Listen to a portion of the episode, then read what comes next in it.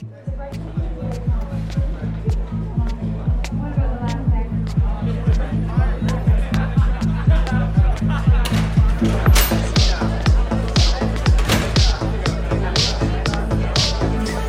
habe ich doch sehr gut. Oh, hi, hey. Seid ihr auch wegen Davids Demokratieparty hier? Äh, ja, ich glaube schon. Wir wurden einfach eingeladen. Oh, hey, mega cool, dass ihr gekommen seid. Oh, geil. Äh, Jacken könnt ihr da hinten auf den Haufen schmeißen. Schuhe, ja, Schuhe, lass einfach an. Äh, hier ist die Küche, da könnt ihr so Snacks bekommen. Äh, Bier, Wein, alles in der Badewanne da drüben. Ah, cool. Ähm, ja, danke für die Einladung. Du, David, noch mal kurz. Feiern wir heute genau? Naja, die Demokratie. 175 Jahre. Vor 175 Jahren hat hier in Frankfurt, by the way, in der Paulskirche die erste Nationalversammlung getagt und über die erste demokratische Verfassung Deutschlands entschieden. Wie geil ist das denn? Aber irgendwie komischer Zeitpunkt, ausgerechnet die Demokratie zu feiern, oder? Hä, wieso? Naja, irgendwie ist das System doch einigermaßen in der Krise, oder? Krise, Schmiese und wenn schon. Gerade wichtig, das System zu supporten. Ja, aber was, wenn das System irgendwie einigermaßen am Arsch ist? Guck doch mal hin. In unseren Parlamenten sitzen lauter Leute, die total entkoppelt sind von der Welt hier draußen und nur um die Wiederwahl in vier Jahren fürchten. Ja, Menschen, die unsere Gesellschaft ja gar nicht richtig abbilden. Viel mehr Männer als Frauen, lauter Akademiker. Viel zu wenige mit Migrationshintergrund. Kein Wunder, dass die Leute zunehmend keinen Bock mehr haben. Ich meine, schau dir die Wahlbeteiligung doch an. Immer weniger Menschen gehen überhaupt noch wählen. Ja, aber ich- meine, klar, das stimmt natürlich, aber da, dann müssen wir die Leute wieder motivieren. Ab an die Wahlurne. Nehmt eure Bürgerpflicht wahr. Keine Ahnung, also ich wäre jetzt nicht bereit, die Demokratie komplett abzusägen, aber so richtig in Feierlaune bin ich jetzt angesichts ihres Zustandes nicht. Geht mir ähnlich. Aber ich hab Bock zu tanzen. Komm, wir holen uns ein Bier. Gut, also man kann natürlich auch den Kopf in den Sand stecken, aber ja, klar, die haben natürlich einen Punkt. Moment mal. Oh ja, schon viel besser. Und jetzt noch bitte den Hall weg. Das haben wir in der letzten Folge, glaube ich, so ein bisschen überstrapaziert. Ja, viel besser. Also, wo war ich? Genau. Klar, es gibt super viel zu kritisieren an unserem politischen System. Aber die Frage ist doch, wie begegnen wir dem? Wie machen wir die Demokratie wieder zu etwas, das Menschen dazu bringt, an sie zu glauben, dass sie sich nicht ungehört fühlen? Vor zwei Wochen hat die Sendung Hart aber fair für einigermaßen viel Aufsehen gesorgt. Genauer gesagt der Vorschlag von Eme van Baalen. Die ist Sprecherin der KlimaaktivistInnen der sogenannten letzten Generation und die sagte da Folgendes. Da kommen BürgerInnen des Landes zusammen, ja, gelost quasi eine, eine Art kleines Deutschland. Die werden beraten von Expertinnen und diskutieren dort über Wochen hinweg zusammen aus, welche Maßnahmen dann tatsächlich umgesetzt werden müssten. Ui, und dann war was los. Deutsche Leitartikel haben sich überschlagen vor Wut. Bei Twitter, Instagram, überall nur Zorn. So etwas Ungebildetes kann es nur unter Klimaschützern geben. Schließlich leben wir in einer repräsentativen Demokratie. Unsere Abgeordneten kommen aus dem Volk, repräsentieren das Volk, entscheiden im Sinne des Volkes. Bei Focus Online haben sie sich hinreißen lassen, Emi van Baalen eine Demokratiefeindin zu nennen. Ihre Forderung ganz klar, ein Fall für den Verfassungsschutz. Was aber, wenn ihre Forderungen gar nicht so an den Haaren herbeigezogen sind? Was, wenn genau solche Gremien nicht nur schon von anderen gefordert wurden, sondern sie in der Geschichte super oft genutzt wurden? Und zwar in Demokratien. Was, wenn wir uns nur einbilden, dass nur Wahlen Demokratie herstellen? Was, wenn es für eine Demokratie überhaupt keine Wahlen braucht? Und was, wenn wir, um die Demokratie zu retten, Wahlen abschaffen müssen und künftig das Los entscheiden lassen? Ich bin David Alf und es ist rein zufällig Studio Komplex. Ja, da haben wir uns wieder in eine steile These reinmanövriert. Und ja, es ist jetzt nicht so, als würde das nichts mit mir machen, wenn ich sowas behaupte. Ich meine, stellt euch das mal vor. Hallo? Guten Tag, äh, Müller vom Bundeskriminalamt hier. Sind Sie ähm, David Tristan Alf? Ich dachte immer, ich könnte meinen zweiten Vornamen hier verbergen. Ja, äh, ja, ja. Ja, achso, ähm, bleiben Sie mal kurz in der Leitung. Oh Gott, was ist das denn jetzt? Willkommen beim Bundeskriminalamt. Der nächste Mitarbeiter ist in Kürze für Sie da. Ja, äh, hallo Herr Alf. Ähm, ich darf Ihnen mitteilen, dass Sie das, das ganz große Los gezogen haben, könnte man sagen. Ähm, ja, Bundeskanzler. Sie werden Bundeskanzler. Glückwunsch an dieser Stelle. Des Weiteren, die Kollegen vom Personenschutz sind schon auf dem Weg. In 20 Minuten aber- werden Sie dann mit dem gepanzerten Dienstwagen abgeholt. Ähm, bitte in der Zwischenzeit, Herr Alf, ähm, nicht das Gebäude verlassen, scharfe Gegenstände und offene Steckdosen meiden, ja? Wir wollen es den Kollegen ja nicht unnötig schwer machen. ja, und ähm, Alf, dieses Handy, Ja? das, äh, das, das dürfen Sie natürlich auch nicht mehr nutzen, ne? Nicht sicher, Sie verstehen. Okay. Äh, was muss ich jetzt machen? Ja, die Kollegen sind gleich da. Wiederhören. Ja, also ich weiß jetzt auch nicht. Wäre natürlich, also ja, wäre grundsätzlich cool. Hi, ich bin ähm, David, ich moderiere bei Studio Komplex. Ah, ah, ja, und ich ähm, bin Bundeskanzler. Fancy. Aber wäre das wirklich eine geile Idee, ausgerechnet mich zum Bundeskanzler zu machen? Und klar, das ist jetzt ein bisschen überspitzt, ne? aber selbst wenn man mich zum Abgeordneten wählt, habe ich wirklich die Kompetenzen, die es dafür braucht? Die Lust, die es dafür braucht? Den Ehrgeiz? Und mal abgesehen davon, was, wenn da irgend so Fascho ausgelost wird? Keine Ahnung, in der Theorie klingt das spannend, aber Bürgerinnenräte, in denen dann fünf Neonazis über Unterkünfte für Geflüchtete diskutieren? Hilfe! Nee, also ich merke, ich brauche ein bisschen äh, Unterstützung auf dem Weg zu meiner Forderung. Einfach das Los entscheiden zu lassen, wer für uns Politik macht. Und ihr kennt das Spiel, ich hab da schon jemanden. Mein Name ist Hubertus Buchstein. Ich bin Professor für politische Theorie und Ideengeschichte an der Universität Greifswald und ich interessiere mich für Fragen der Institutionalisierung von Demokratie. Beispielsweise der Frage, sollen Kinder von Geburt ein das Stimmrecht haben? Sollen wir wie bisher geheim wählen oder kann auch nicht das öffentliche Wählen Abstimmvorteile haben? Und in dem Zusammenhang habe ich mich auch für das Thema Losverfahren und Demokratie interessiert. Äh, Moment kurz. Ähm, kann öffentliches Wählen und Abstimmen Vorteile haben. Ja, perfekt. Also, direkt neue Studiokomplexfolgen abgegriffen. Jetzt aber Losverfahren und Demokratie. Darum geht's uns ja hier heute. Hubertus Buchstein hat ein Buch darüber geschrieben. Es heißt Demokratie und Lotterie und er beschreibt, wie die Demokratie vom Losen profitieren kann. Und noch besser, bereits profitiert hat. Die Tradition von Losverfahren im politischen System geht zurück bis in die griechische Antike. Sie waren Kernbestandteil der athenischen Demokratie. Häufig wurde das Wählen als etwas Aristokratisches wahrgenommen, weil man ja bestimmte Personen heraushebt aus der Menge und für besonders befähigt hält. Die Aristokratie ist eine Staatsform, in der die Herrschaft einer kleinen Gruppe vorbehalten ist, meistens dem Adel. Und Losen galt dann gleichsam als das demokratische Element. Jeden kann es treffen. Und das finde ich ja schon mal super spannend, dass im alten Griechenland das Wählen gar nicht unbedingt als demokratisch galt, weil eben nur ein paar gewählt werden konnten, sondern Demokratie war da, wo eine Lostrommel war und es alle, also naja, fast alle, nämlich nur bürgerliche Männer, treffen konnte. Das Losen war also das Mittel der Wahl, um Gerechtigkeit und Gleichheit herzustellen. Bloß, wenn ich mich jetzt so umgucke, in unserer Demokratie, auch in den anderer Länder, dann wird da ganz schön wenig gelost und ganz schön viel gewählt. Was ist aus der super Idee Losen statt Wählen geworden? Das Losen hat in der späteren Geschichte und auch politischen Ideengeschichte ein geradezu tragisches Los erlitten. Drei Aspekte sind hier wichtig. Okay, dann mal her mit Punkt 1. In unserer Überlieferung der Antike, also die großen Autoren Aristoteles, Platon, sind alle Kritiker der Demokratie. Nicht nur Kritiker, sind Gegner. Bei Platon ist fast schon ein militanter Gegner der Demokratie. Das heißt, die schreiben dem Losverfahren nur negative Eigenschaften zu. Ja, es wäre die völlige Willkür, äh, der untere Pöbel, politische Ämter, Kompetenzmangel, alle möglichen Behauptungen gegen das Losverfahren, die aus heutiger Sicht der historischen Wissenschaft überhaupt nicht standhalten, aber diese Tradition Aristoteles und Platon und deren Ablehnung des Losverfahrens, die war über das Mittelalter in die frühe Neuzeit bis in die heutige Zeit tonangebend. Okay, verstehe. Die Influencer dieser Zeit haben das Losen einfach schlecht geframed oder geprimed. Ach, was weiß ich nicht. Es hatte einen Scheißruf. Was ist der zweite Aspekt?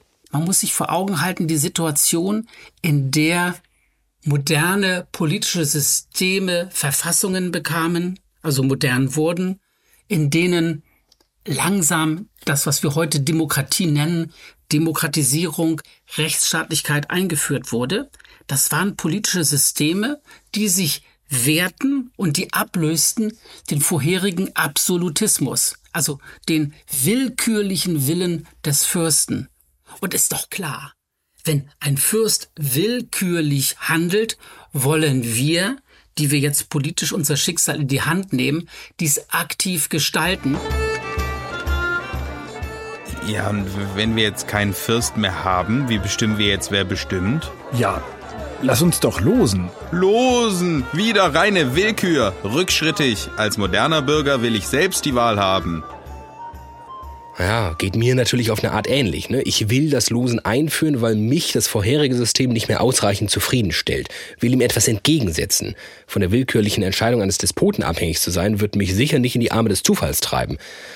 Leuchtet mir schon ein, aber es äh, fehlt ja noch ein dritter Aspekt. Zum Moderne gehört die Idee der Aufklärung. Zum Moderne gehört die Idee der sich bewusst entscheiden, gehört die Idee des sich rational entscheiden. Was könnte auf dem ersten Blick irrationaler sein als die Entscheidung eines Loses?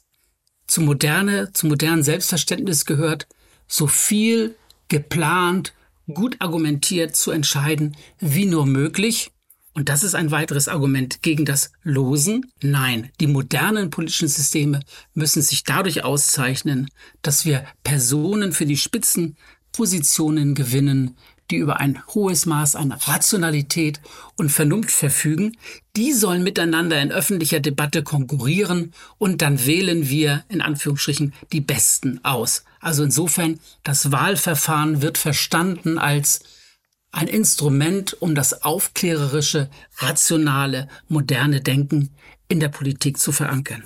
Hm, aber das ist natürlich wirklich ein Argument. Ne? Den Aspekt mit dem schlechten Ruf durch Demokratiehasser wie Platon oder Aristoteles kann ich irgendwie ja wegignorieren. Und wie gesagt, ich verstehe schon, warum moderne Demokratien bei ihrer Gründung keinen Bock auf Willkür hatten. Glaube aber, dass wir einfach inzwischen anderen Umständen ausgesetzt sind. Aber dieser dritte Aspekt, ich meine, ich bin dankbar für die Aufklärung. Ich bin dankbar, dass schlussendlich die Vernunft das ist, was, ja, Willkür durch Religion und oder wahnsinnige Herrscher verhindert. Fühlt sich ein bisschen komisch an, das jetzt wieder aufzugeben. Es gibt doch ganz häufig Entscheidungen, bei denen es gar keine wirklich rationale Antwort gibt. Wir gehen jetzt mal direkt aus der Politik raus und gehen mal in einen anderen Bereich rein. Zum Beispiel die Vergabe von Medizinstudienplätzen an Studierende. Als Behelf nimmt man die Abiturnoten.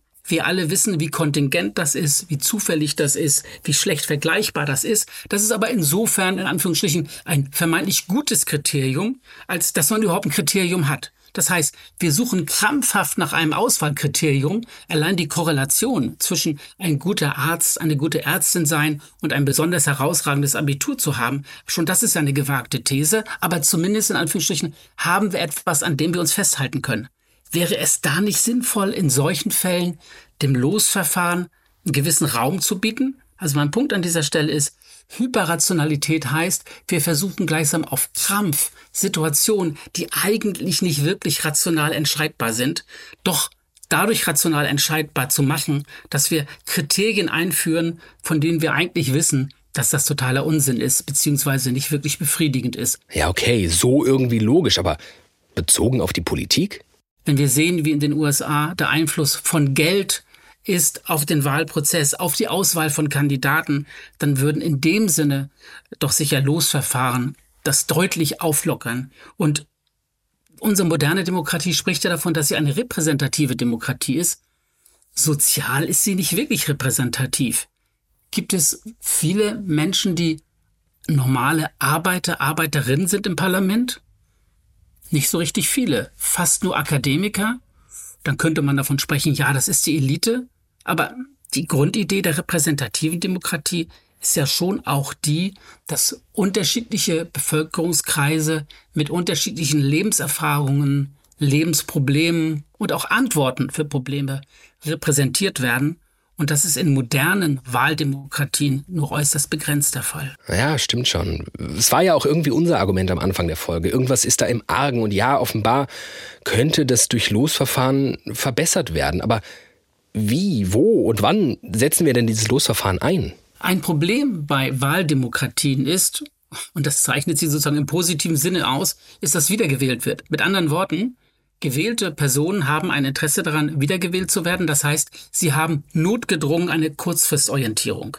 Das haben die Politiker, das haben die Fraktionen, das müssen die politischen Parteien haben, sonst in Anführungsstrichen werden sie nicht wiedergewählt, wenn sie nicht gleichsam kurzfristig Versprechungen machen und die einhalten. Bestimmte Themenfelder, Schule, Schulpolitik, Bildungspolitik, Schuldenpolitik, vor allen Dingen Klimapolitik, das sind sehr, sehr langfristige Themen. Und bei diesen langfristigen Themen könnte es doch ironischerweise sein, dass die gewählten Personen weniger ein Interesse an der tatsächlichen Problemlösung haben, als ausgeloste Personen, die nicht fürchten müssen, dass sie wiedergewählt werden müssen. Das heißt, eine radikalere und an der Sache stärker orientierte Klimapolitik, da bin ich ganz sicher, die würde man mit einem ausgelosten Bundestag viel eher hinbekommen, als äh, mit dem Bundestag, den wir jetzt haben.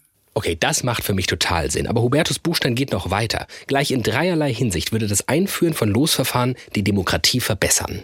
Zum einen ist die soziale Repräsentativität in Losgremien stärker gewährleistet. Und das tut der Demokratie und der Bearbeitung von politischen Themen gut. Zum Zweiten, auch das sollte man nicht unterschätzen, gerade auf kommunaler Ebene, wenn Menschen ausgelost werden und nicht gleich ablehnend reagieren, sondern das Angebot annehmen, dann sind sie auf eine Art und Weise in die Politik mit hineingenommen, dass sie hier politisch lernen können, also durch aktive Partizipation in das politische System gleichsam hinein integriert werden. Und das kann unter demokratischen Gesichtspunkten nur gut sein, dass Menschen aufgefordert werden, dass ihnen ein Angebot gegeben wird, aus dieser Zuschauerrolle herauszukommen. Und ein drittes Argument ist, dass ich glaube, dass es bestimmte Themen gibt und Themenkomplexe gibt, bei denen gewählte Politikerinnen und Politiker nicht, nicht intellektuell überfordert sind, aber schlicht befangen sind. Das sind Diäten, das sind Fragen von Wahlrecht, das sind auch Themen, die Langfristigkeit für die Politik bedeuten. Also jetzt mal ehrlich, letzten Freitag haben zwei Kollegen dieses Thema hier vorgeschlagen und meine Reaktion war so, hä? Spinnt ihr? Also Wahlen und gewählte Abgeordnete, das sind die Grundfesten unserer Demokratie. Nie und nimmer will ich daran rütteln. Losen, das ist irgendwie bestenfalls so ein nettes Gedankenexperiment, aber was zur Hölle? Und jetzt denke ich mir so, warum machen wir das nicht schon längst? Weil ich sag mal so, hier und da wird's ja schon gemacht und siehe da, was dabei rauskommt, ist einigermaßen bemerkenswert. Hier in Ireland haben wir einen Bürgerrat, mit dem wir über wichtige Entscheidungen debattieren, die Citizens Assembly. Schon seit 2016 losen wir zufällig 99 Menschen aus, die unsere Bevölkerung repräsentieren und diskutieren dann über wichtige Themen. Zwölf Wochenenden lang reift unsere Entscheidung wir tauschen Argumente aus und hören Expertinnen, um uns eine Meinung zu bilden. Wenn wir am Ende eine Empfehlung aussprechen, kann das dazu führen, dass die Regierung einen Volksentscheid organisiert. So haben wir schon Abtreibungen legalisiert, die Homo-Ehe eingeführt und Pläne zur Bekämpfung der Klimakrise entwickelt. Citizens Assembly, das Gold der grünen Insel. Okay, ich bin ja wohl sowas von begeistert. Anfängliche Zweifel wie davongeblasen. Hubertus Buchstein und die Irlandnummer, die haben mich restlos überzeugt. Mehr losen, weniger wählen. Zufall jetzt. Herein. Hi David. Na, hallo Mia. Ähm, ganz kurz. Ja. Ganz kurz. Wir nehmen das schon ernst mit dem Zufall, diese Folge. Also äh, auch redaktionell gesehen, oder? Ach so, äh, Ja? ja. Ja, also an dieser Stelle der Folge kommt ja eigentlich Musik. Äh, hätte ich jetzt gedacht. Ja, in diesem Sinne Zufallsgenerator für Songs ab.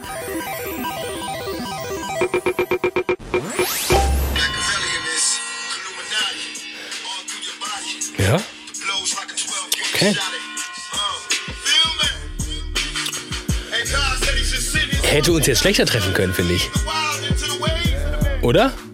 Finde ich jetzt, finde ich jetzt okay. Ja, Also ich habe ehrlicherweise nicht auf den Text geachtet. Who knows, was wir da jetzt über den Äther laufen lassen?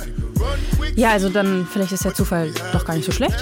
Also in dem Fall hat er sich vielleicht äh, sogar qualifiziert. Wir sollten das öfter machen. Kommst du noch ein paar Mal rein? Ja. Ja, alles klar. Äh, bis später. Bis später. Tschüssikowski.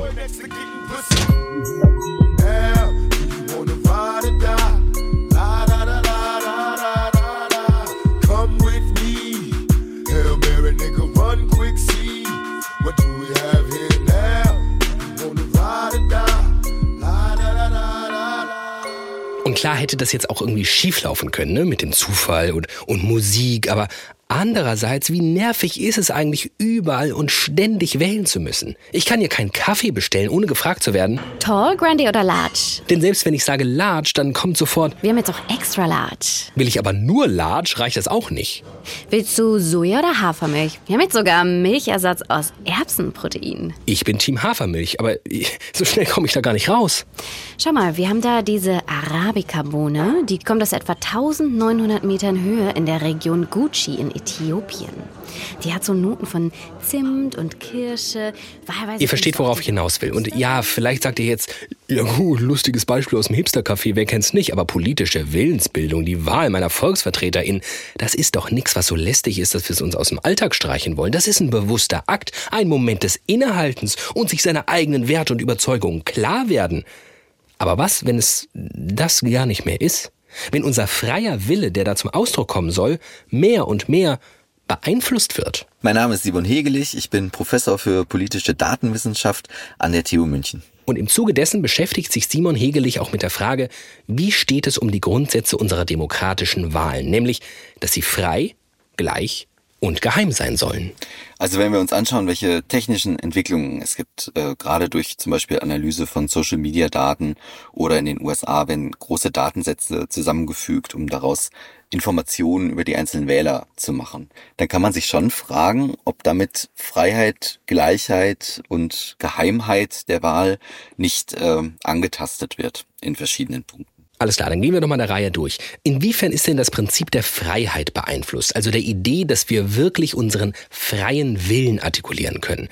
Simon spricht vom Phänomen Nudging. Da geht es darum, dass äh, versucht wird, Leute dazu zu bringen, was zu tun, was sie eigentlich gar nicht wollten, aber auf eine unbewusste Art und Weise, wo sie das so ohne weiteres vielleicht gar nicht mitkriegen. Und das ist halt was, was im Online-Wahlkampf auch angewandt wird. Also ein Beispiel wäre zum Beispiel die äh, Trump-Kampagne, die er auf Facebook gemacht hatte im letzten Wahlkampf. Ähm, da ist zu jeder einzelnen Werbeanzeige, die er geschaltet hat, über 15.000 unterschiedliche Versionen einfach freigeschaltet worden. Und dann hat man geschaut, was funktioniert besser, wo klicken die Leute drauf. Das heißt also, vielleicht sind unsere Wahlentscheidungen, die wir treffen, dann eben durch äh, bewusst unvollständige Informationen geprägt. Zum Beispiel Jens Spahn hat bei der Bundestagswahl sowas mal versucht gehabt auf Facebook. Da hat er einerseits ähm, sich äh, sehr stark gegen Migration geäußert zu bestimmten Zielgruppen auf Facebook und äh, bei anderen Zielgruppen hat er dann eigentlich mehr so die Multikulti-Karte gespielt in einer anderen Anzeige. Und da kann es halt sein, dass durch die nicht vollständigen Informationen, die man dann hat, eigentlich äh, die Freiheit in der Wahlentscheidung ein Stück weit beeinflusst wird. Ich verstehe. Unterschiedliche Leute sind mit unterschiedlichen Informationen und dadurch Realitäten konfrontiert und können so im Wahlkampf oder auch sonst gezielt manipuliert werden. Ungut. Wie steht's um die Gleichheit? Also, dass jede Stimme gleich viel Gewicht hat. Da ist zum Beispiel dieses, äh, in den USA nennt sich das Gerrymandering. Da wurden in den letzten Jahrzehnten die Wahlkreise nach statistischen Auswertungen so zugeschnitten, dass das äh, für die eine oder andere Partei besonders ja, sinnvoll ist. Und das heißt, wir haben gerade in den USA zwei Parteiensystem, ganz viele Leute, wo halt eigentlich klar ist, die wählen halt eh Republikaner oder Demokraten und die kann man in dem Sinne dann auch nicht weiter beeinflussen. Aber die sogenannten Wechselwähler, die sind entscheidend und je knapper die Wahlentscheidungen werden, umso wichtiger werden die dann auch. Und jetzt kann ich mit Datenanalyse versuchen rauszufinden, welcher Wähler denn eventuell ein Wechselwähler ist und die dann wieder gezielt target, äh, tagen, targetingen. Targeten Ansprechen. vielleicht. Wow, ansprechen. Targeten. ansprechen, das war, doch, das war doch viel ansprechen. schöner, ja. Gezielt ansprechen. Dann ähm, ist es im Endeffekt dann so, dass gar nicht jede Stimme gleich über den Erfolg der Regierungsbildung entscheidet. Hm, das wäre ja blöd. Und mindestens so blöd wäre es doch, wenn Big Data eh schon wüsste, was ich wähle. Und damit sind wir bei Punkt 3. Sind Wahlen überhaupt noch geheim? Was Facebook machen kann oder alle Leute, die eben im großen Stile Daten analysieren, ist, dass sie eine gewisse Wahrscheinlichkeit berechnen können, ob, ob jemand jetzt zum Beispiel halt eher links oder rechts oder welche Partei er zugehört. Äh, ich habe das mit einem äh, Kollegen von mir mal auf Twitter durchanalysiert. Da konnten wir einfach anhand der Follower, die jemand auf Twitter hat, äh, zu unglaublich exakten Ergebnissen kommen, äh, welcher Partei dieser die, äh, diese Person dann auch nahesteht. Also das schon, aber jetzt kommt der das große Aber dabei, das sind alles immer so Wahrscheinlichkeitsprognosen. Ich kann nicht sagen, der Klaus Müller von nebenan, der wählt jetzt das und das, sondern ich kann immer nur sagen, jemand, der ein ähnliches Profil hat wie der Klaus Müller, der tendiert eher dazu, was weiß ich, FDP zu wählen oder, oder so. Und insofern ist da eigentlich die, ähm, die Geheimheit der Wahl momentan, finde ich, noch relativ gut gegeben. Wenn wir jetzt uns aber eine Dystopie vorstellen, wo alle diese Daten, die zur Verfügung stehen, tatsächlich auch ausgewertet werden, das schaut man immer gerne nach China zum Beispiel, äh, dann sieht es anders aus. Oder wenn ich anfange, eben E-Mails, äh, Messages äh, auf WhatsApp und alles tatsächlich auszuwerten und zu schauen, ja, wie hat sich jemand denn vor der Wahl vielleicht geäußert im Kreis von Freunden dann wird's, dann wird's kritisch. Aber das ist halt eigentlich eher so ein Punkt, wo wir dann über ähm, totalitäre Staaten und äh, eine dystopische Zukunft vielleicht reden. Alles klar, frei und gleich sind unsere Wahlen irgendwie nicht mehr so richtig. Ähm, geheim schon noch, aber wer weiß wie lange noch und wo schon nicht mehr. Cool. Äh, Social Media also mal wieder Teil eines einzigen Horrorszenarios. Aber wenn wir das nicht abwenden können, dann ja vielleicht der Zufall.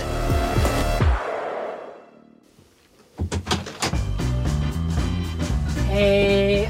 Hallo. Na? Du, ich muss dich nochmal noch, mal, unterbrechen. Ja.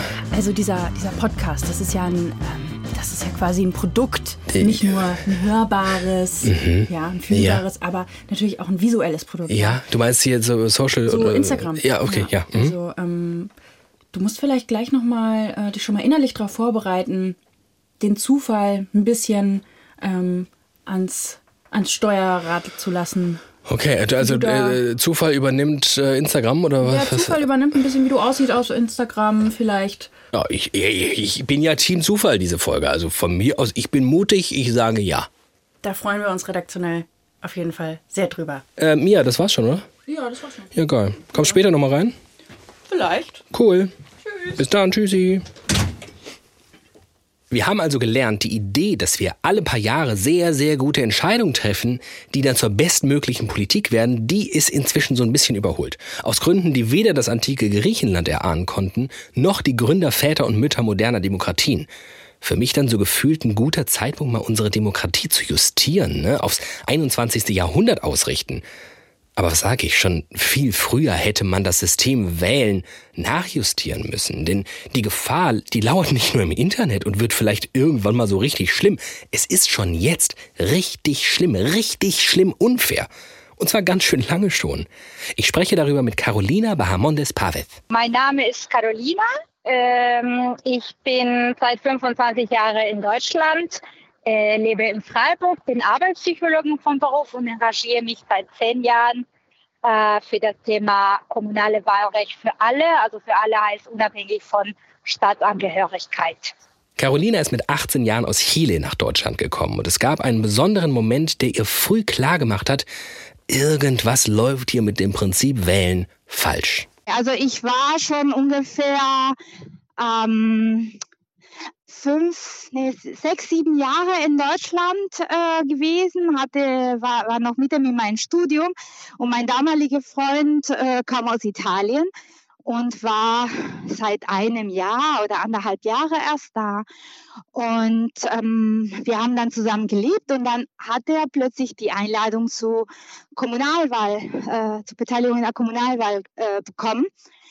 Und ich habe mich tatsächlich erstmal gewundert, warum kriegt der das und ich nicht. Ich sagte, das macht doch gar keinen Sinn. Na? Also ich kann, ich kann, also ohne jemanden äh, nah, zu nahe treten zu wollen, aber ich konnte in dem Moment mehr oder eine, eine sage ich jetzt mal, fundiertere Entscheidung äh, treffen als äh, und hatte vielleicht auch mehr Wille, mich daran zu beteiligen, als jemand, der sich der noch nicht so lange hier war und noch nicht so lange interviewt. Also bei ihm war es, glaube ich, ein Jahr oder sowas in der Art.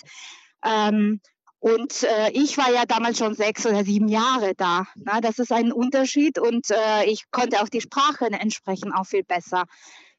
Und, und genauso ist die Situation quasi, wenn jemand, wie gesagt, wenn jemand heute äh, hierher zieht und nach drei Monaten einfach den richtigen Pass hat, dann darf's schon mitmachen und hat die, die Möglichkeit, sich komplett ähm, zu beteiligen oder vollständig zu beteiligen.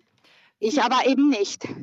Der Hintergrund ist, dass es EU-BürgerInnen nach kürzester Zeit, die sie in Deutschland leben, gestattet ist, auch ohne deutsche Staatsangehörigkeit an Wahlen teilzunehmen. Alle anderen dürfen das nicht.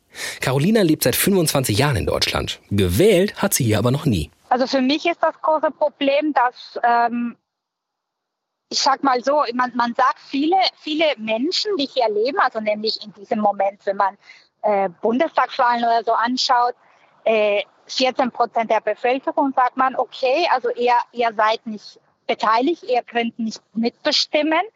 Das heißt, äh, der Zusammenhalt leidet darunter. Die, die Menschen fühlen sich nicht unbedingt ähm, als Teil der Gesellschaft äh, und vor allem, man hat das Gefühl, ich meine, man trägt auch was bei. Also man arbeitet hier, man kauft hier ein, man lebt hier, man äh, bringt Kinder zur Welt, zieht groß und so weiter und so fort. Aber irgendwo, das ist mein persönliches Gefühl, gibt es so ein Stoppschild.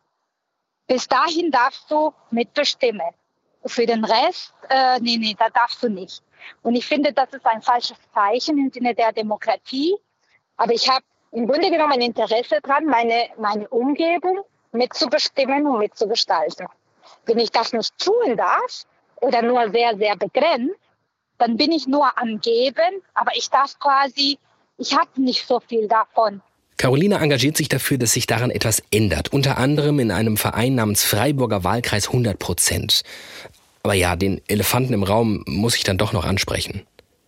Ähm, wenn du seit 25 Jahren in Deutschland lebst, wieso nimmst du dann nicht einfach äh, die deutsche Staatsangehörigkeit an? Also sowas kann sehr, sehr viele Gründe haben. In meinem Fall hat es tatsächlich einerseits damit zu tun, dass wenn ich das hätte, müsste ich meinen chilenischen Pass abgeben und das würde für mich familiär halt sehr viele Probleme bringen. Das ist das eine.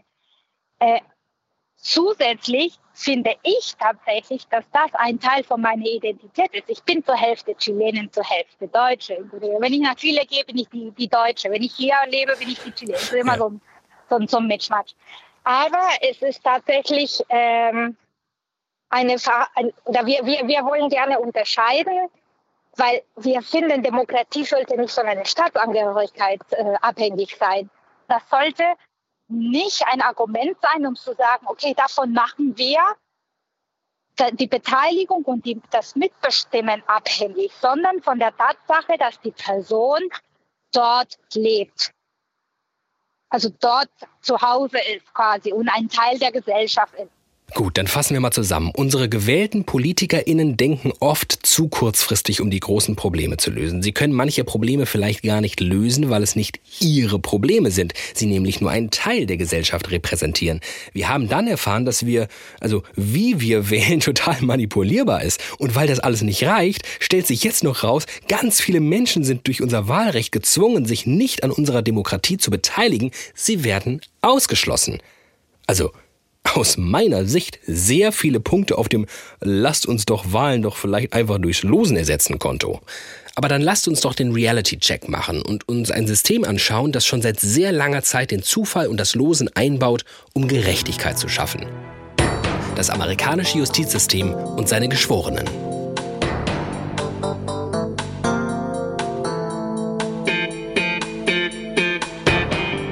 Bin Dorothea von Gablenz, bin wissenschaftliche Mitarbeiterin am Lehrstuhl für Common Law der Universität Passau und ähm, beschäftige mich zentral mit dem vergleichenden Verfassungsrecht. Common Law, das müssen wir, glaube ich, kurz erklären lassen. Das Common Law stützt sich nicht auf Gesetze und braucht auch keine Verfassung. Es beruht auf Präzedenzfällen, also vielen einzelnen Entscheidungen. Das Common Law haben die Amerikaner übrigens nicht erfunden.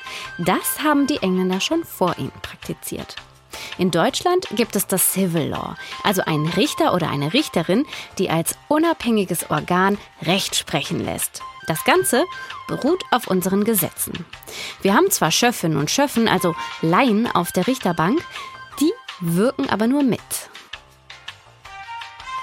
So, und innerhalb dieses Common Laws haben anders als in Deutschland Geschworene eine ganz besondere Bedeutung. Wir kennen es aus amerikanischen Filmen. Da gibt es die Jury, gewählt aus dem Volk. Und sie und keine Richterin und kein Richter entscheiden über das Schicksal der Angeklagten. Irgendwie doch vielleicht eine ganz gute Vorlage für unsere Idee. Wie werden die denn gelost?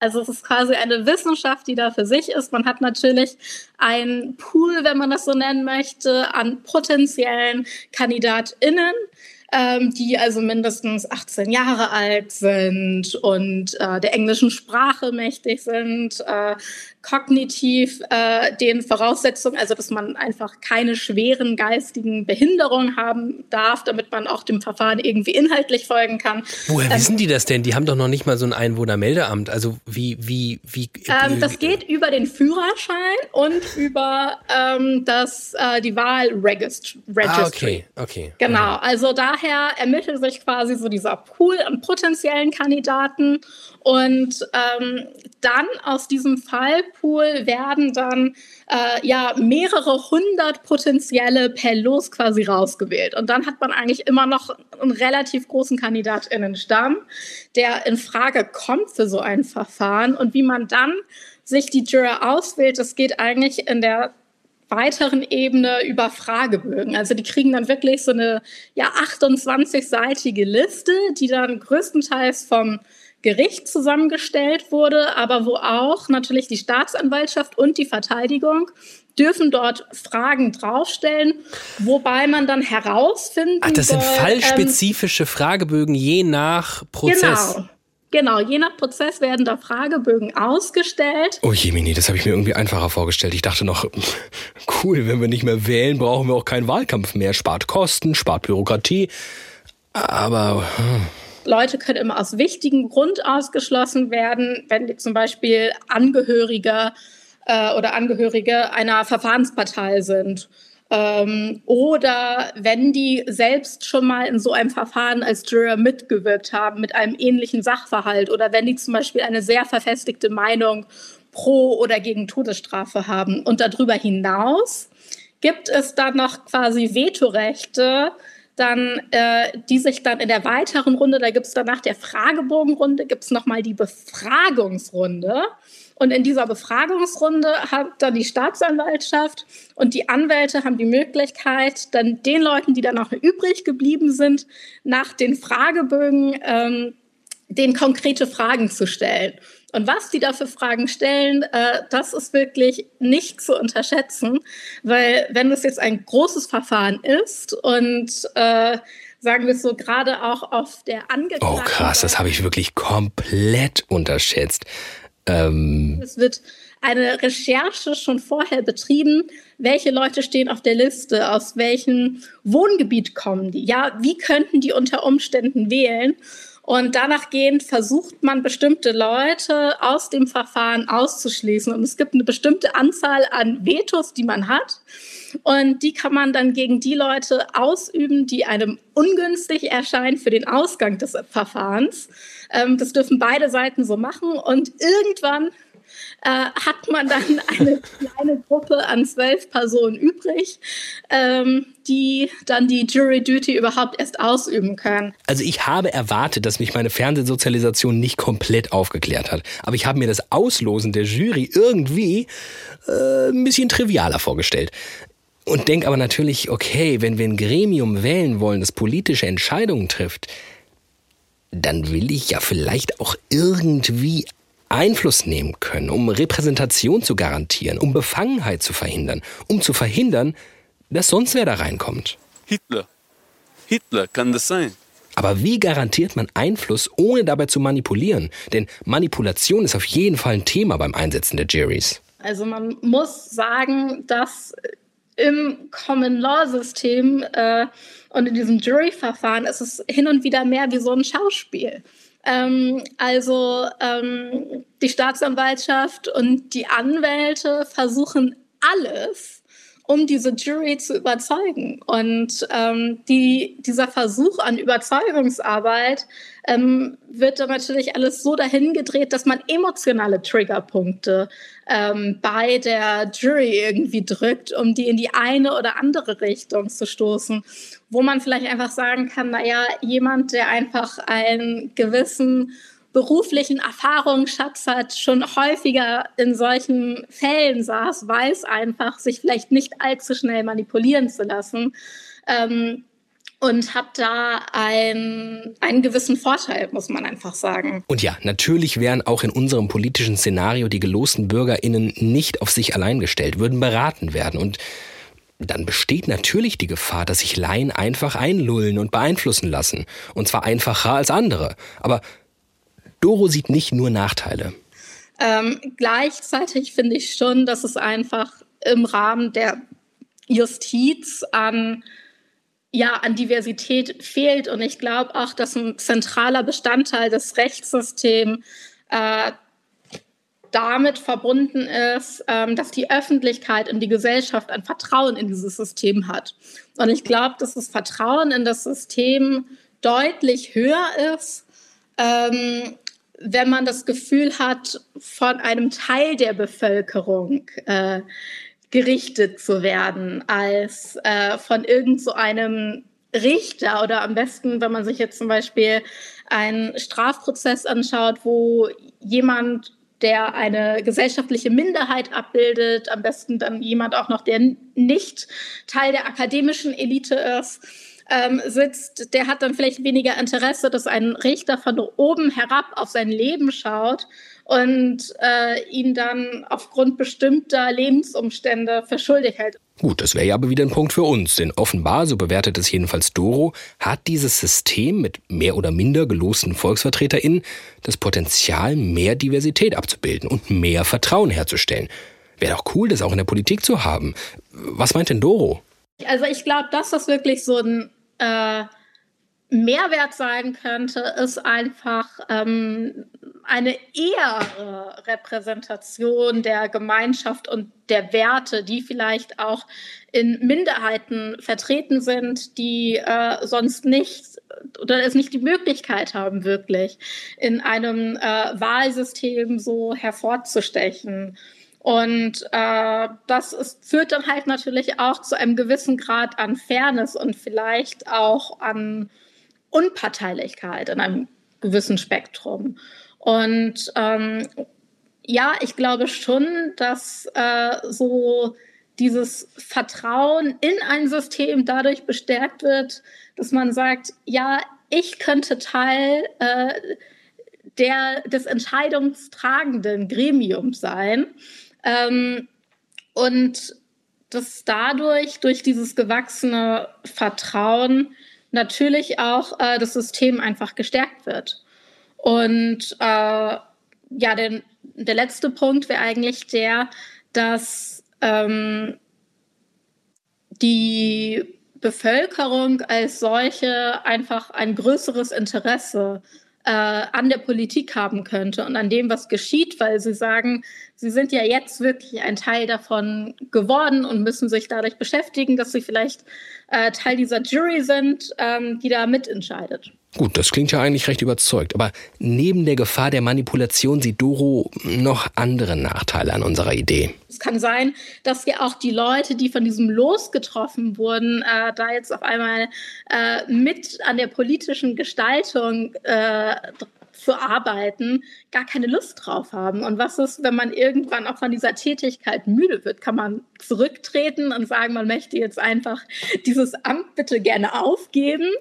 Ähm, also ich glaube, das sieht man ja auch zum Beispiel äh, in strafrechtlichen äh, Verfahren, wo man ein Jury Trial hat, dass wenn der sich über Monate zieht, irgendwann auch einfach ähm, ja die Jury vielleicht ermüdet ist und sich das auch in der Qualität der Entscheidung dann äh, auswirken kann.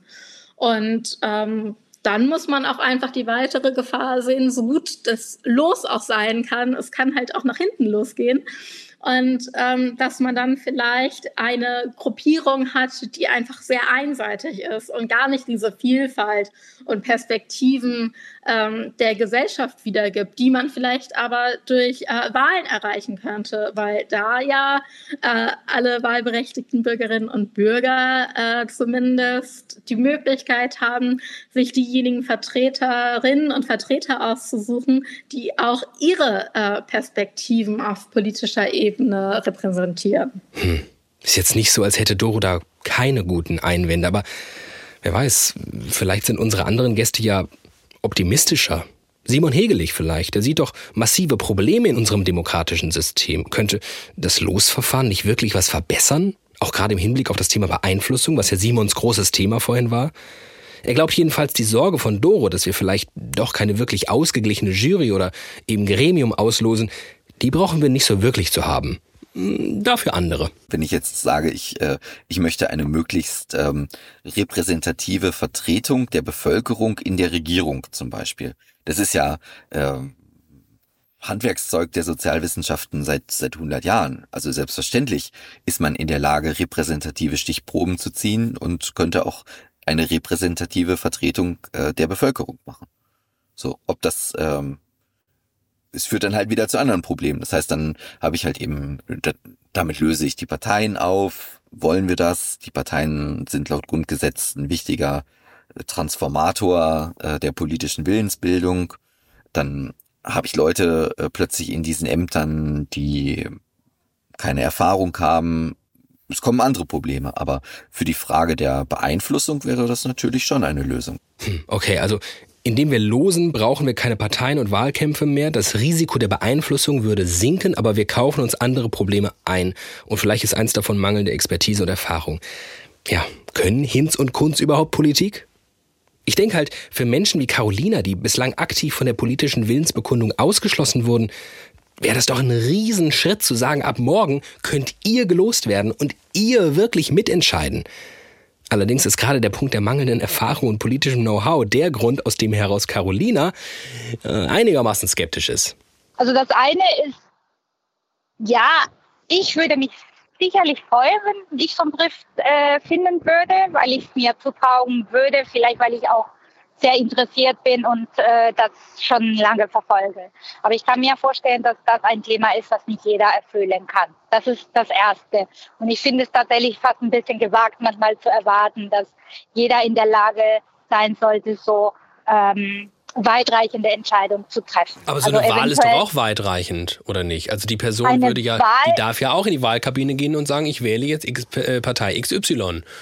Das stimmt. Also, aber es, ist, es macht, finde ich, schon einen Unterschied, ob ich einen Kandidat wähle, den ich beauftrage, die Arbeit richtig zu machen, oder ob ich entscheide, ob, äh, keine Ahnung, wir den Atomausstieg äh, ansteuern oder eben nicht.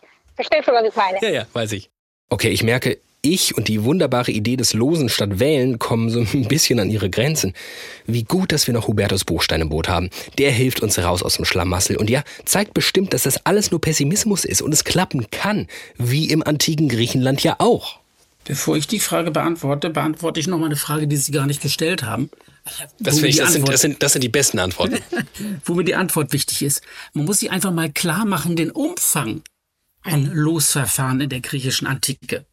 Das heißt, wir haben ungefähr 1000 in Athen, wir haben ungefähr 1000 Personen, die Ämter haben. Die Person, die die Gewichte auf dem Wochenmarkt überprüft, die Person, die zuständig ist für die Überprüfung der Kassen, die Person, die zuständig ist, um Baumaßnahmen zu überprüfen, ob hier Korruption vorlag oder nicht. Das heißt, weit über 1000 Ämter wurden regelmäßig ausgelost, und zwar wurden immer Kollegien, also kleine Gruppen ausgelost, und nur 100 bis 200 Ämter wurden per Wahl erfüllt. Das heißt, das Los hat wirklich das politische System dominiert. Ja, geil, da haben wir es doch. Hubertus sagt selbst. Von der Antike lernen heißt Siegen lernen. Na, dann lasst uns das doch tun. Wir streichen das Wählen, setzen das Los ein. Spitzenklasse. Stellt sich bloß leider raus, ähm, mein Mitstreiter auf diesem steinigen Weg, die restlichen Gesprächsgäste und euch zu überzeugen und ähm, so von dieser Radikalkur der Demokratie, entpuppt sich als ähm, gar nicht so treuer Mitstreiter. Leider ist er dafür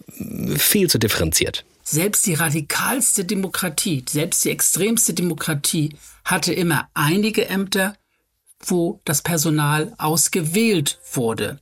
Das waren beispielsweise, waren das die militärischen Strategen. Da wollte man Personen haben, die militärische Erfahrung haben. Oder die Protokollführer der Volksversammlung. Man wollte fürs Protokoll gern eine Person haben, die lesen und schreiben konnte. Oh Mann, ich hatte es mir so einfach vorgestellt. So schnell hat noch niemand die Demokratie gerettet wie Studio Komplex hier, dachte ich mir. Ähm, also das heißt jetzt, wir losen, aber wir wählen schon auch trotzdem, weil die doofen Laien das irgendwie nicht so richtig oder nicht immer können. Ja, offenbar ja. Ich hatte Hubertus Buchstein in meiner Euphorie bloß nicht aussprechen lassen. Mein Punkt ist auch weniger der, dass Parlamente ersetzt werden sollten durch ausgeloste Versammlungen. Die in der Antike in Anführungsstrichen waren schlau genug, Losen und Wählen zu kombinieren. Warum können nicht moderne politische Systeme das auch? Das heißt, wir bleiben bei Wahlämtern und Wahlpositionen, aber jetzt nicht unbedingt in den Bundestag, dass wir da noch Personen hinzulosen. Das wäre auch eine Variante. Aber man könnte doch für bestimmte Themenbereiche, die eine sehr lange, sehr, sehr lange ähm, Zeithorizont haben, da könnten wir doch vielleicht eher auf ausgeloste Versammlungen setzen. Hm, aber nee, ich, ich will mich jetzt nicht einfach so geschlagen geben. Warum nicht einfach sagen, die Vorteile, die Sie da skizzieren, die auch schon vor vielen Hunderten, gar Tausenden Jahren vorteilhaft waren, ähm, einfach mal im großen Stil denken und zu sagen, warum denn eigentlich nicht den Bundestag auslosen? Also zum einen, weil, wie gesagt, es verfassungswidrig wäre, das zu machen. Ach so, ja, äh, hupsi, äh, ich habe das auch vielleicht bislang unterschlagen. Also unser Grundgesetz sieht vor, dass wir wählen. Artikel 20 Grundgesetz sagt das. Ja. Ja, dann ändern wir das irgendwie. Ist mal hypothetisch ja, gesprochen. Gut, friedliche Revolution gab es ja auch schon mal in der DDR, das ist alles möglich. Aber nein, ich halte das auch sachlich für unangemessen. Ich meine, wenn Gesetze gemacht werden in Deutschland, dann sind es Gesetze zur Novellierung. Das heißt, wir brauchen die Expertise der Verwaltung. Wir brauchen Bundestagsabgeordnete, die gegenhalten können gegen die Exekutive, die professionell sind, die sich auskennen. Es ist so viel Arbeit im Detail, so viel kleine Dinge, die entschieden und diskutiert werden müssen. Das wäre doch völlig albern, in Anführungsstrichen, das an so einen Laien wie Sie oder wie für mich, selbst als Professor für Politikwissenschaft, würde ich mich doch in den Feinheiten dieser oder jeder Sozialgesetzgebungsmaterie nicht wirklich gut auskennen. Nein, eine solche Losversammlung gleichsam für die großen Entscheidungen oder für einige große Entscheidungen und dann bleibt es bei der Feinarbeit der gewählten Politiker, die ja dann auch wiedergewählt werden wollen und auch wiedergewählt werden können. Also ich halte nicht so viel davon, jetzt hier den großen Strich zu machen, sondern eher ergänzen, Dinge hinzunehmen, so wie man auch vor einigen Jahrzehnten auf verschiedene Bundesländer und kommunaler Ebene Volksentscheide eingefügt hat, nicht um den Bundestag oder die Länderparlamente abzuschaffen, sondern als ergänzende Momente. Oh, auch irgendwie neu für mich. Wie Frodo habe ich mich aufgemacht, mit meinem Gefährten Sam, äh, Hubertus, auf den Weg, die demokratische Welt zu retten, indem wir die Wahlen ins Feuer des Schicksalsbergs werfen. Und auf den letzten Metern nimmt mir Sam, äh, also Hubertus, den Ring ab und sagt, haha, doch nicht, äh, der Ring ist... Mein Schatz! Wir behalten ihn einfach, tragen ihn aber nicht so oft abgemacht. Also, keine Ahnung, es lässt mich so ein bisschen unbefriedigt zurück, ehrlich gesagt. Äh, Andererseits, es geht hier ja nicht um mich, es geht um uns alle, um unsere Demokratie. Und wenn wir die retten können, indem wir eben beides miteinander kombinieren, dann klingt das irgendwie nicht so fetzig, studiokomplexig, aber, aber hey, äh, wie machen wir das denn jetzt konkret? Die Bundesrepublik Deutschland sieht von ihrer Verfassung vor, dass gewählt wird, aber sie verbietet doch nicht zusätzliche Einrichtungen von ausgelosten Gremien. Das ist doch möglich. Man muss sich das vielleicht mal so vorstellen oder kann sich das so vorstellen. Ein langes Thema im Deutschen Bundestag war die Frage der Reform des Bundestagswahlrechts. Was ist geschehen? Mehrfach hat das Bundesverfassungsgericht den Bundestag ermahnt, das Wahlrecht mit den Überhangsmandaten und so weiter hier Reformen anzubringen. Jetzt gibt es einen Reformvorschlag, der wieder mal heftig umstritten ist Alle Reformvorschläge davor waren auch heftig umstritten. Die Reformvorschläge werden immer alle heftig umstritten bleiben im Bundestag, weil natürlich jede Partei einen besonderen Blick auf ihre Mandatsinteressen hat. Im Augenblick ist es besonders die CSU, die diesen neuen Vorschlag ablehnt. Warum soll man in solchen Fällen von einer Befangenheit aller Bundestagsabgeordneten, warum soll man da nicht gleichsam an ein Outsourcen denken, an eine ausgeloste Versammlung? Zwei, 300 Bürger werden zu einem Bürgerrat, Bürgerrat ausgelost. Die laden sich Experten ein, die diskutieren, die machen einen Vorschlag zur Wahlrechtsreform. Und um das Ganze verfassungskonform zu machen, zu meinem Vorschlag würde dann gehören, hat der Bundestag sich vorher verpflichtet, diesen Vorschlag zu übernehmen. Also insofern formell bleibt alles völlig in den Grenzen, die von den Prozeduren her das Grundgesetz setzt. Aber es gibt ein freiwilliges Outsourcen bei bestimmten Thematiken durch den Deutschen Bundestag für solche Themen, von dem der Bundestag gleichsam weiß, dass es hier gewisse Befangenheiten gibt. Das könnte man auch beim Thema Diäten, könnte man sich das ähnlich vorstellen und das könnte man eben auch für solche Themen wie Klimapolitik machen. Aber äh, man muss doch nicht die gesamte Ge Wählerdemokratie, die das ganze Ausschusswesen und alles liquidieren wollen, als ein ergänzendes Moment für besondere Themen. Ja klar, ich bin immer noch enttäuscht, dass wir die Welt nicht aus den Angeln heben. Ähm, andererseits, ich verstehe schon den Punkt. Und ja, vielleicht ist es nicht dieser ganz große Wurf. Und andererseits, wann gibt's schon mal große Würfe? Was ich meine, wie realistisch wäre das gewesen, was ich mir da vorgestellt habe? Aber wie realistisch ist es denn, dass wir zu dieser Kombination kommen? Also die Reaktion auf den Vorschlag von Emil van Balen bei Hart aber fair, die waren ja einigermaßen eindeutig. Haben die Leute da Bock drauf? Wird das passieren? Wenn ich ganz ehrlich bin, also selbst bei dieser Light-Variante meiner Ursprungsidee, ich bin total skeptisch. Ich bin optimistischer, allerdings aus einem pessimistischen Grund. Im Augenblick gibt es eine starke Diskussion über Krise der Demokratie, Krise der liberalen Demokratie und es wird geradezu verzweifelt nach Reformoptionen gesucht.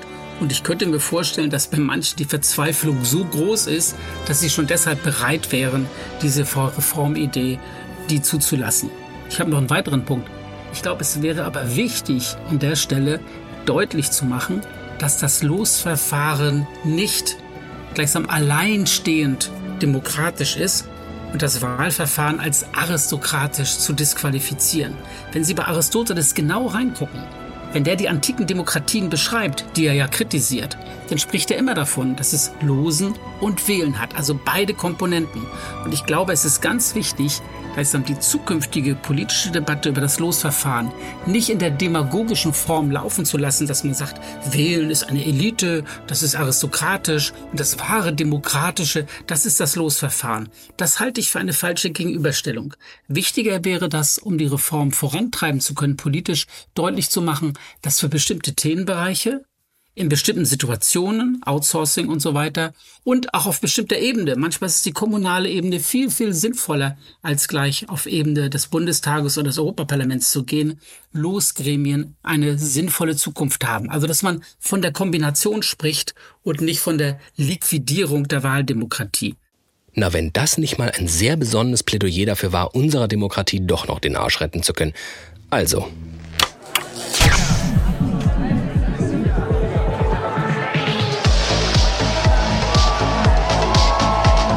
doch irgendwie noch die Kurve gekriegt. Eine Sache ist für mich klar geworden in dieser Folge. Ja, Demokratie kann sich schwerfällig und unbeweglich anfühlen. Wirkt allem, was da so an 21. Jahrhundert und Internet auf uns zukommt, wenig gut gewappnet. Aber ich glaube, wir unterschätzen ganz oft, mir geht's jedenfalls so, dass zu einer wehrhaften Demokratie auch gehören kann, dass sie sich anpassen lässt und sich, das haben wir in dieser Folge gelernt, schon etliche Male angepasst hat. Also, oh shit, schon wieder? Doch. Na, Ich, ich muss doch nochmal. du musst auch nochmal, äh, okay. Wir sind ja jetzt am Ende der Folge. Ja. Ähm, da haben wir jetzt schon überlegt, was machen wir denn jetzt wegen nächster Woche und wir dachten, vielleicht wollen wir das nicht, wollen wir das nicht einfach auflosen? Ach so, wir skippen jetzt einfach Redaktionskonferenz und so einfach. naja, also vielleicht ist es ja auch viel besser. Du. Also- Also, ich meine, ich bin inzwischen ein bisschen desillusioniert, was den Zufall angeht, aber hey, ich, ich würde es nochmal wagen ja? mit dir. Ja. Okay, ich, ich drücke jetzt auf zufällige Artikel bei Wikipedia. Ja. Ähm, und wir haben Pride mit 4R. Nee, 5? Naja, ich lese dir mal vor, was es, äh, ich lese dir mal vor, was es ist, ja? Ja. Okay. Das ist ein niederländisch-israelischer Kurzfilm aus dem Jahr 2008. Ja. Und die Handlung ist, ein junger Israeli spielt auf einem Schlagzeug Ja. sowie einer Pauke und er berichtet von den Gefühlen seiner Mutter über seinen Wehrdienst. Da ist auf jeden Fall schon relativ viel drin. Wir haben schon eine Folge über Pride gemacht, wir haben schon eine Folge über Wehrdienst gemacht. Das machen wir noch, das verbinden wir nächste Woche zu einem. Ja, Musik ist auch drin. Anne moderiert, also die muss es eh ausbaden. Ich, ich, ich überlasse ihr das. Ja, gut, dann. Ja, Ja, mach's- schöne Grüße, Anne, wenn du das hier hörst. Ähm, äh, danke, Mia. Jetzt aber äh, vorbei, oder mit Zufall. Die Folge ist jetzt eh gleich rum. Ja. Ja. Ähm, ciao. Tschüss.